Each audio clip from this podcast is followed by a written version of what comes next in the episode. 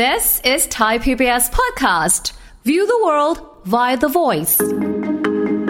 ถ้าเกิดแผลโดนความร้อนมีแผลไหม้ขึ้นมาเนี่ย เรารีบเคลียร์ความร้อนด้วยการเอาบริเวณนั้นไปโดนน้ำให้น้ำไหลผ่านเพื่อพาความร้อนออกไป เพื่อลดการทำลายของชั้นเซลล์ผิวหนังอืมอันนี้ส่วนคือการเอาอะไรมาค่ใส่เนี่ยไม่ค่อยแนะนำเท่าไหร่ เพราะว่าสิ่งที่มีอยู่ประจำเนี่ยมันไม่ได้สะอาดดังนั้นการใส่มันก็อาจจะทำให้เกิดการติดเชื้อในภายหลังได้ครับ ฟังทุกเรื่องสุขภาพ อัปเดตททุกโรคภัย ฟังรายการโรงหมอ กับดิฉัน สุรีพร วงศิตพรค่ะ This is Thai PBS podcast.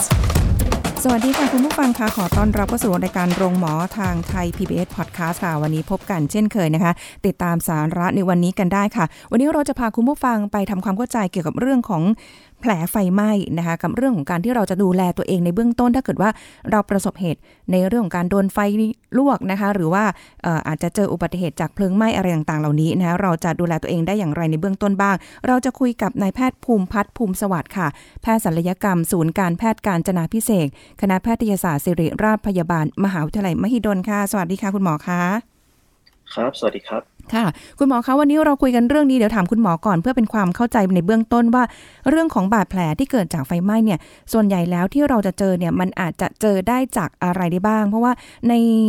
บางครั้งเนี่ยเราอาจจะเข้าใจเรื่องของว่า เราจะต้องเป็นเรื่องของความร้อนอย่างเดียว แต่มันอาจจะมีที่เราได้จากแผลที่ได้จากความร้อนในด้านอื่น ๆ ได้อีกไหมคะ ก็หลักๆแล้วครับ แผลคำว่าแผลไหม้เนี่ยก็จะมีที่มาที่ไปหลายอย่าง หลักๆ ก็คือเกี่ยวกับโดนความร้อนอย่างที่เราเข้าใจหรือว่ารู้กันในหลาย ๆ คนนะครับค่ะซึ่งตัวความร้อนถ้าถามว่ามาจากทางไหนได้บ้าง ที่เจอบ่อยๆก็คือโดยตรงจากไฟแน่นอนเรารู้ว่าไฟมันร้อนนอกจากนั้นก็อาจจะมีในเรื่องของน้ำร้อนน้ำมันร้อนเวลามันลวกตัวอืมก็เป็นเรื่องของความร้อนเหมือนกัน หรือโดนวัสดุที่มีความร้อน เช่นไปแตะโดนหม้อร้อนๆเตารีดอะไรพวกนี้ก็ทำให้มีแผลไหม้ได้เหมือนกันครับ ค่ะ ซึ่งอันนี้ก็เป็นจากอุบัติเหตุที่อาจจะเกิดขึ้นได้กับทุกๆคน หรือแม้กระทั่ง เอ่อเช่น การโดนสัมผัสกับอุปกรณ์ที่เป็นความร้อนอะไรต่างๆ เหล่านี้เนี่ยค่ะ แผลที่เกิดจากอุบัติเหตุต่างๆ เหล่านี้มันมีความแตกต่างกันไหมคะในในเนื้อในเนื้อของแผลอย่างเงี้ยค่ะอ่าในกลุ่มของความร้อนนะครับ เราก็จะถือว่ามันเป็นแผลจากความร้อนกันหมดเลย ในเรื่องความแตกต่างคงอยู่ที่ว่าระดับความลึกของแผลนะครับ ว่าค่ะมันจะโดนความร้อนจนทำลายลึกไปถึงแค่ไหนอย่างไรบ้างครับอ๋อมันมันจะแล้วแต่ว่าระยะเวลาที่โดนใช่ไหมคะ แล้วก็การสัมผัสใช่มันก็มีหลายแค่ไหนปัจจัยครับ ทั้งอ๋อบริเวณที่โดนระยะค่ะเวลาความร้อนที่ได้รับมาอะไรอย่างเงี้ยครับ ค่ะ แล้วสิ่งที่น่าต้องแบบเราต้องเป็นห่วงมากที่สุดหนึ่งส่วนไหนของร่างกายที่ถ้าเกิดว่าเราไปโดนสัมผัสกับความร้อนจนให้เกิดแผล พวกเนี้ยตรงไหนจุดไหนที่สำคัญมากคะที่เราควรที่จะระมัดระวังเป็นพิเศษ จริง ๆ แล้วสำคัญทุกจุดเลยครับ เพราะว่าไม่ว่าจะเกิดแผลตรงไหน ถ้าได้รับการดูแลที่ไม่ถูกต้องเหมาะสมเนี่ย ก็ค่ะสามารถจะเกิดการติดเชื้อ หรือว่ามีอาการรุนแรงตามหลังมาได้อ๋อนะครับเพียงแต่ว่าอาจจะมีในบางบางพื้นที่บางบริเวณของร่างกายที่ถ้าเกิดมีการเกิดแผลเกิดร่องรอยแผลเป็นขึ้นมาแล้วมันอาจจะสัมพันธ์กับในเรื่องของความสวยความงาม หรือว่าการใช้งานได้ เช่น บริเวณใบหน้า บริเวณแถวอวัยวะเพศ หรือบริเวณข้อต่อต่างๆ พวกนี้ครับค่ะเพราะว่าเวลาหายของแผลมันก็อาจจะมีการสร้างพังผืดหรืออะไรพวกนี้ขึ้นมาทำให้ ตัวบริเวณนั้นมันไม่สวยงามหรือเกิดการเคลื่อนไหวที่มันไม่สะดวกก็ได้ครับ ค่ะอืมอย่างที่เจอกันบ่อยๆ เช่น เรื่องของกรณีไฟไหม้นะคะ แล้วก็เรื่องของการถูกเอ่อน้ำร้อนลวกหรือของเหลวร้อนลวกแบบเนี้ยค่ะเอ่อในเรื่องของการที่จะสังเกตแผลหรืออะไรต่างๆ เหล่านี้เนี่ยคือ หรือวิธีการที่จะปฐมพยาบาลเบื้องต้น มันมีความเอ่อการใช้การปฐมพยาบาลเบื้องต้นนี่เหมือนหรือต่างกันยังไงไหมคะอ่าโดยรวม สเต็ปแรก ๆ จะคล้าย ๆ กันครับ หลักๆ คือเราต้องจัดการเคลียร์ความร้อนออกให้เร็วที่สุด ถ้าโดนผิวหนังโดยตรง เราอาจจะใช้แค่เป็นน้ำประปาล้างเพื่อช่วยลดความร้อน แต่ไม่ต้องเย็นมากนะครับ เอาน้ำอุณหภูมิห้องธรรมดาก็พอแล้วอ๋อนะครับ น้ำเย็นไม่ได้ช่วยอะไรขึ้นมาครับ ที่ปลอดภัยคือเป็นน้ำอุณหภูมิห้องจะเหมาะสมกว่าค่ะนะครับอืมแล้วก็ แล้วก็รีบไปพบแพทย์ครับผมเพื่อให้คุณหมอประเมิน เพราะว่ามองจากภายนอกบางที อาจจะดูยากหรือระยะในการที่จะที่จะถามว่าลึกแค่ไหนเนี่ย อาจจะไม่เห็นชัดในวันแรก อาจจะต้องตามมาในวันที่สองวันที่สามโอ้ซึ่งถ้าได้ไปติดตามตรวจกับคุณหมอต่อเนื่องก็จะประเมินได้ถูก แล้วก็ที่สำคัญอย่าเพิ่งรีบเอาอะไรใส่เข้าไปตรงบริเวณที่โดนความร้อนครับ ค่ะ อย่างนั้นแสดงอว่าย่างมากก็แค่เอาเป็นผ้าก๊อซหรืออะไรมาปิด ข้างบนก็พอครับค่ะ อย่างนั้นแสดงว่าในในบาดแผลที่ได้รับเนี่ยความลึกหรือระดับในการได้โดนเนี่ย มันจะมีความแตกต่างกันใช่ไหมคะมันมันมีจุดไหนที่มันที่จะแบบว่าบอกได้ว่าตรงนี้นะ มันเป็นบาดแผลแค่เบื้องต้น หรือว่ามันเป็นระดับไหนแล้วอันนี้เราแยกยังไงอะคะคุณหมอ ถ้าช่วงแรก ๆ บางอย่างอาจจะพอแยกได้ครับ เช่น ถ้าเป็นระยะตื้นๆระยะ อ่าถ้าความลึกตอนนี้ปัจจุบันเราพูดถึงก็จะมีสามระยะครับ ระยะค่ะหนึ่งระยะสองระยะสามมันก็เรียงตามความลึกของชั้นผิวหนังที่โดนความร้อนลงไปนะครับและระยะสองจริง ๆ ก็จะมีการแบ่งย่อยเป็นระยะสองแบบพื้นผิวหรือระยะสองแบบลึกอีกนะครับอืมซึ่งแต่ละระยะเนี่ย อาการเบื้องต้นก็จะคล้ายๆกันก็คือมีรอยขึ้นมา แต่ค่ะรอยนี้ก็อาจจะมีความแตกต่างให้เห็นได้บ้าง เช่น ระยะหนึ่งก็คือระยะที่ตื้นที่สุด อาจจะเห็นเป็นรอยแดงๆครับ แล้วก็มีอาการแสบร้อนแต่ว่าไม่ได้มีลักษณะอื่นขึ้นมาให้เห็นนอกเหนือจากรอยแดงกับแสบร้อน ค่ะ อืมครับผมเพราะว่าตรงนี้ถ้าจะนึกภาพน่าจะเป็นประเภทแบบว่า ไปโดนแดดจัดๆไปทะเลไปเที่ยวทะเลแล้วแบบเออหน้าแสบๆอย่างนี้ อันนี้ใช่แบบนี้ใช่ไหมครับอ๋อใช่ครับ ประมาณค่ะนั้นเลยครับ อืมแล้วแบบถ้าน้ำร้อนลวกหรือว่าแบบโดนไฟช็อตนิดๆหน่อยๆก็คือ อันนี้คือระยะต้นคือระยะแรกเลยใช่ไหมคะแผลจะไม่ได้แบบ เข้าไปคือน้ำร้อนลวก น้ำร้อนลวกเนี่ยที่เจอบ่อยๆ ก็จะมีทั้งระยะหนึ่งแล้วก็ระยะสองครับผมอ๋อ แล้วเพแต่ราะว่าว่าจริง ๆ แล้วน้ำร้อนลวกก็สามารถลึกจนถึงระยะสองได้ค่ะอือฮึถ้าเป็นระยะแรกเนี่ย เรื่องของการดูแลรักษาดูแล้ว น่าจะไม่ไม่ยุ่งยากอะเราสามารถที่จะปฐมพยาบาลตัวเองเบื้องต้นหรือหายาทาเองได้ใช่ไหมคะ ใช่ครับ ถ้าเป็นระยะแรกจริง ๆ เนี่ยก็หลักๆ ก็แค่ทำความชุ่มชื้นให้ผิวหนังครับ เดี๋ยวสักพักหนึ่งร่างกายจะจัดการตัวเองได้อืมอาจจะแค่ทาโลชั่นบำรุงไม่ให้ผิวตรงบริเวณที่น่ะที่ไหม้เนี่ยค่ะมีความแห้งเกินไป ก็เพียงพอแล้วครับก็เพราะคือว่าร่างกายจะซ่อมแซมได้ง่าย เพราะว่าชั้นที่ถูกทำลายมันน้อยมาก อืมโอ้แต่เวลา เวลาไปตากแดดมาคุณหมอคะที่หน้านี่แบบ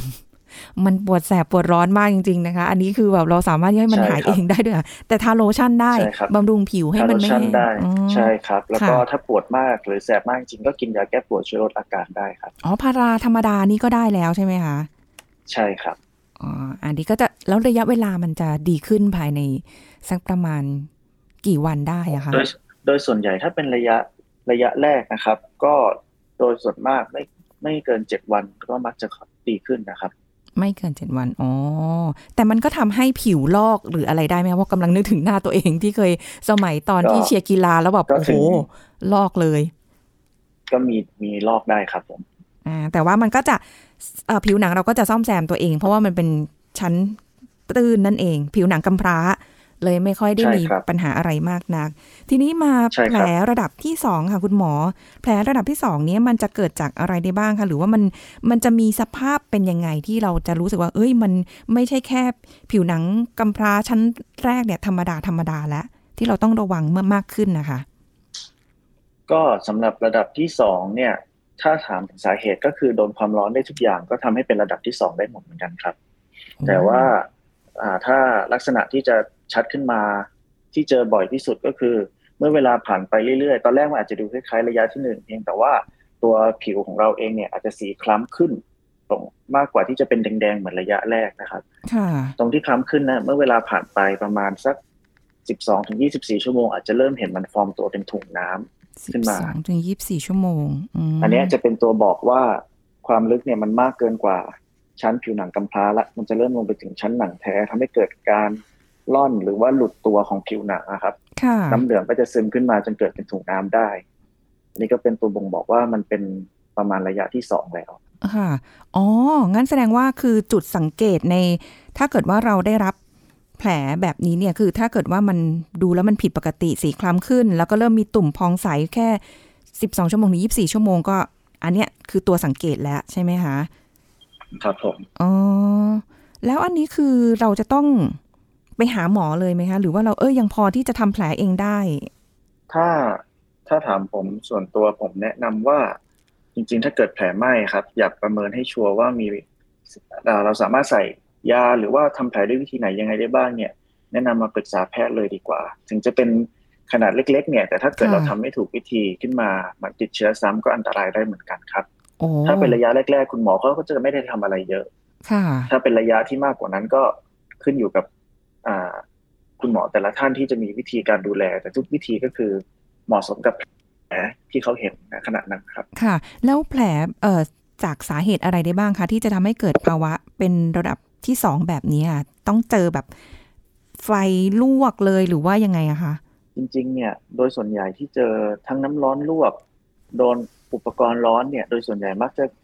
ตามมาด้วยเป็นแผลไหม้ระระยะสองเกือบทั้งนั้นเลยนะครับ ค่ะ ระยะหนึ่งนี่ เจอค่อนข้างน้อย เพราะว่าต้องเจอในบริในเวลาที่สั้นมาก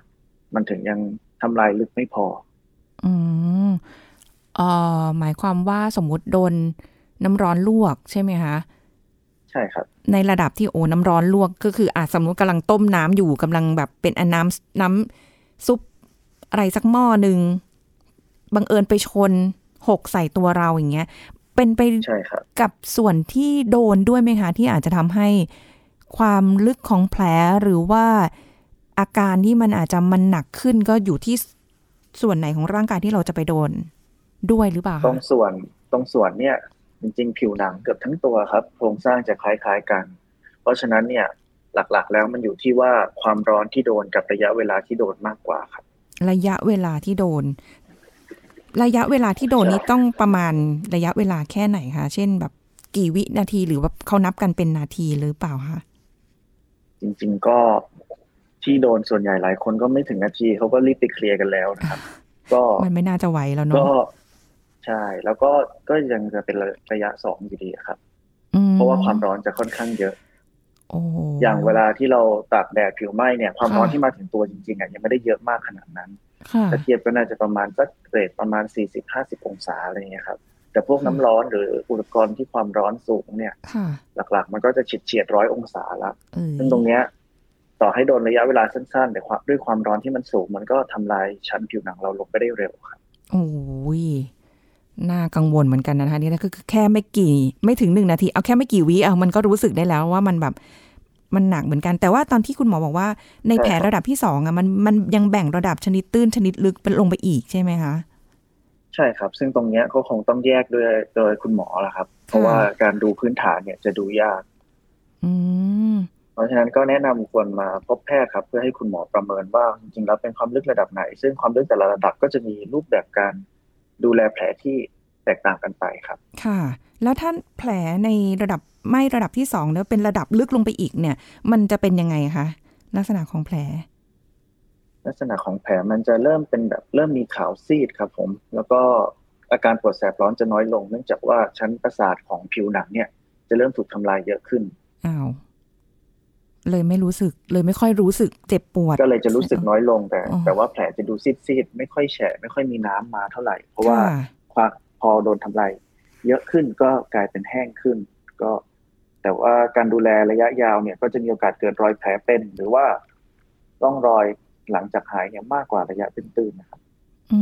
ม อันนี้โห อันนี้น่ากังวลมากพอฟังคุณหมอแล้วเพราะว่าพอระบบประสาทมันเริ่มแบบ ไม่ค่อย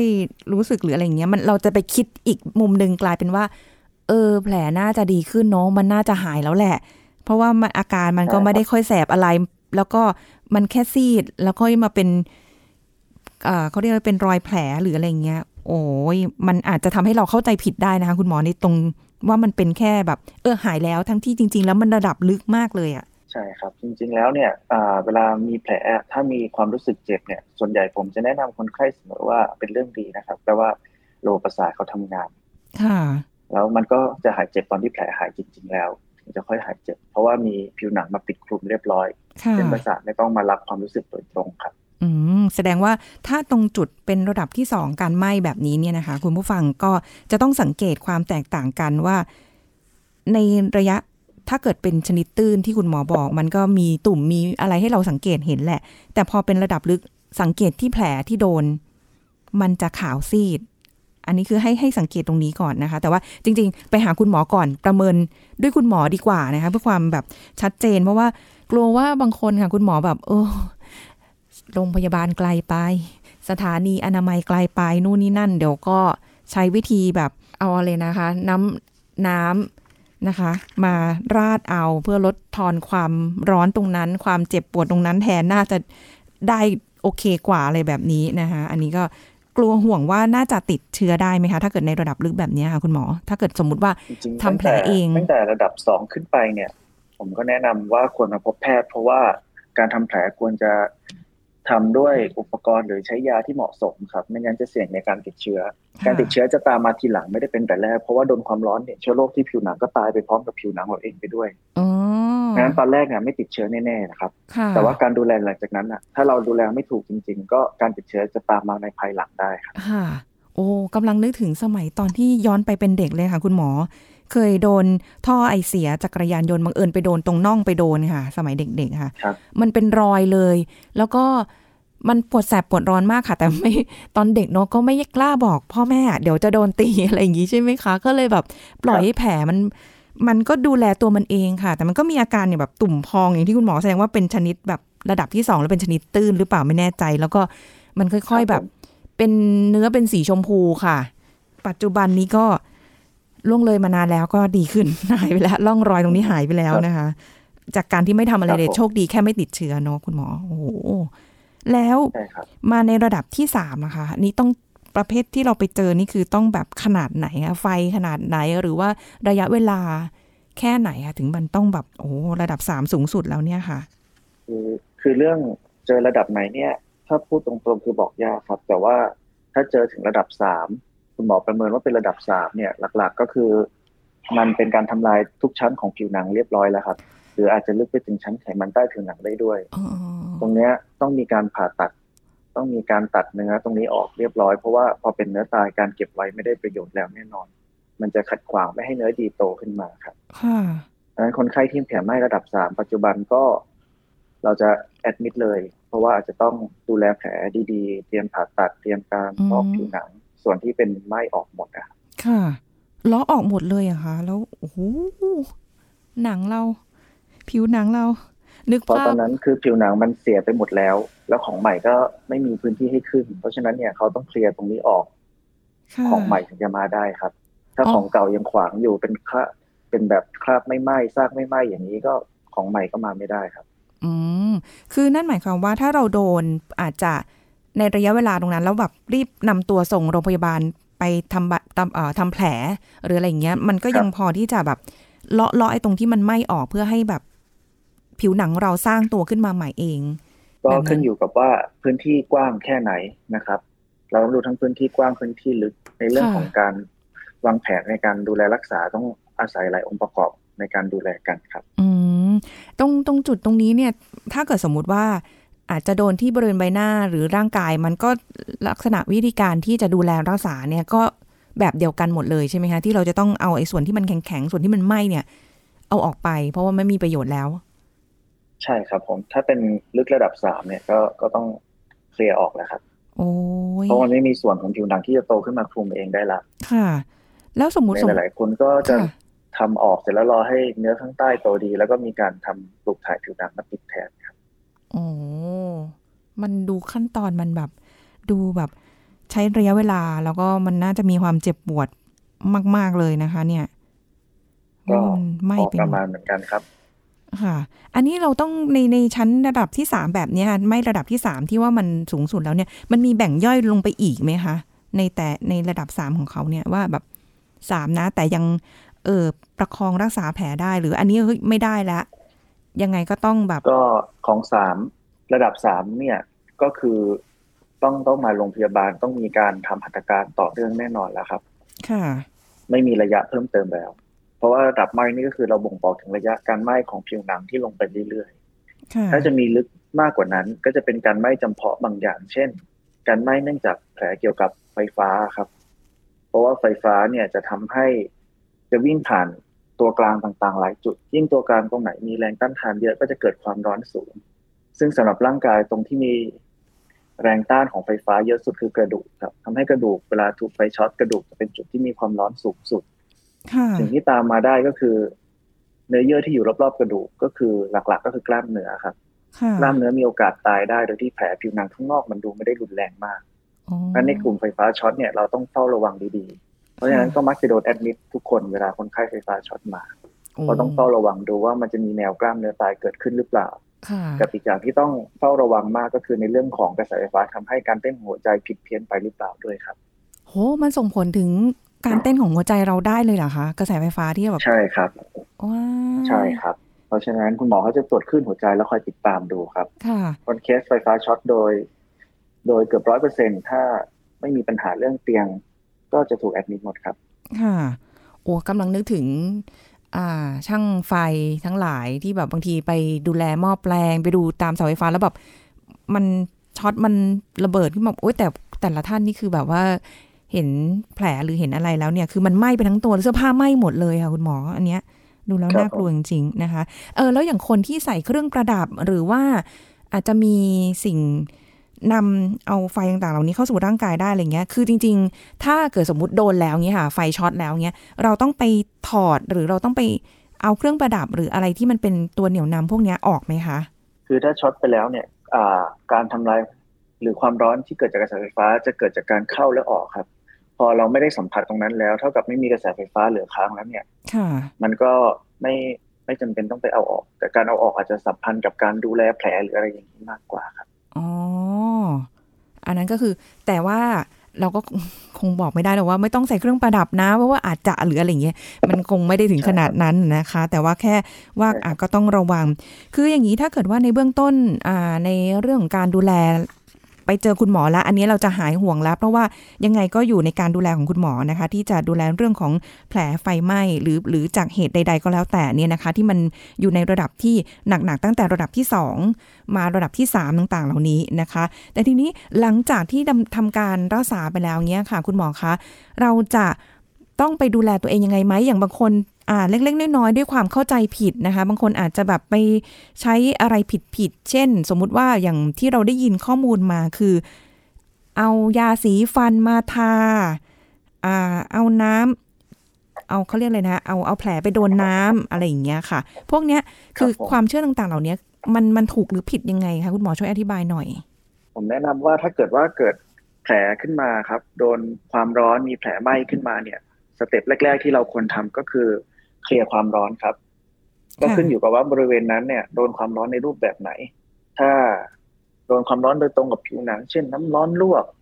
หรือว่าโดนอ่าเตารีดโดนหม้อร้อนๆมาค่ะปะทะ หรือว่าโดนท่อไอเสียอย่างเงี้ยครับ ผมค่ะเอ่อเรารีบเคลียร์ความร้อนด้วยการที่เอาบริเวณนั้นไปโดน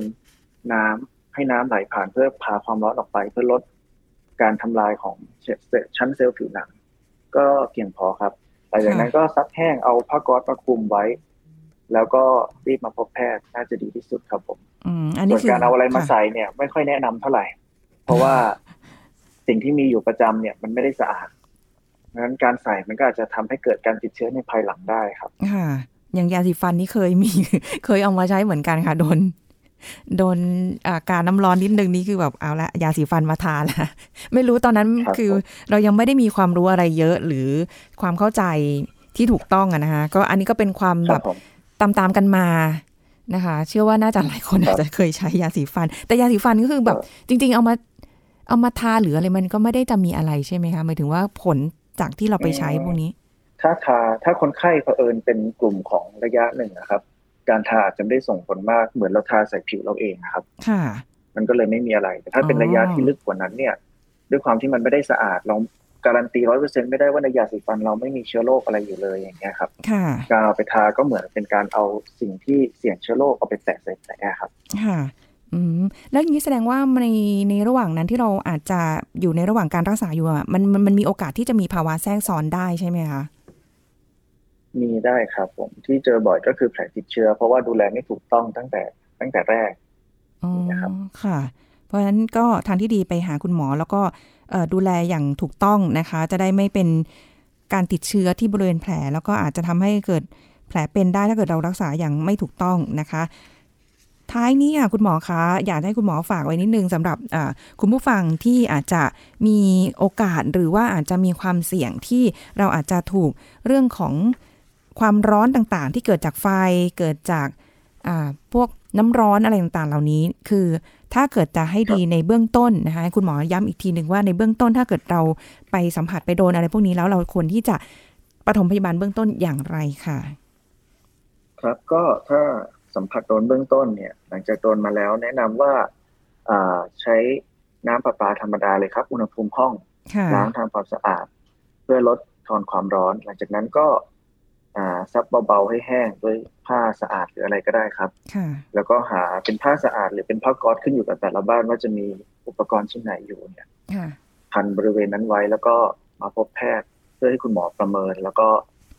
รักษาอย่างเหมาะสมกับระยะที่ที่เป็นจริง ๆ ต่อไปครับผมค่ะ อันนี้เป็นคำแนะนำถ้าสมมติว่าความร้อนมาโดนเสื้อผ้าเราด้วยก็ควรรีบเอาเสื้อผ้าส่วนนั้นออกครับ ค่ะ อันนี้ก็เป็นคำแนะนำของคุณหมอนะคะที่ฝากไว้สำหรับคุณผู้ฟังนะคะ วันนี้ต้องขอขอบคุณคุณหมอมากค่ะที่มาร่วมพูดคุย แล้วก็ให้ความรู้กับรายการของเราด้วยนะคะขอบคุณคุณหมอภูมิพัฒน์ค่ะ สวัสดีค่ะ สวัสดีครับ หมดเวลาแล้วค่ะ คุณผู้ฟังค่ะ พบกันใหม่ครั้งหน้ากับรายการโรงหมอทางไทย PBS Podcast นะคะ วันนี้ลาไปก่อนค่ะ ขอบคุณที่ติดตามรับฟัง สวัสดีค่ะ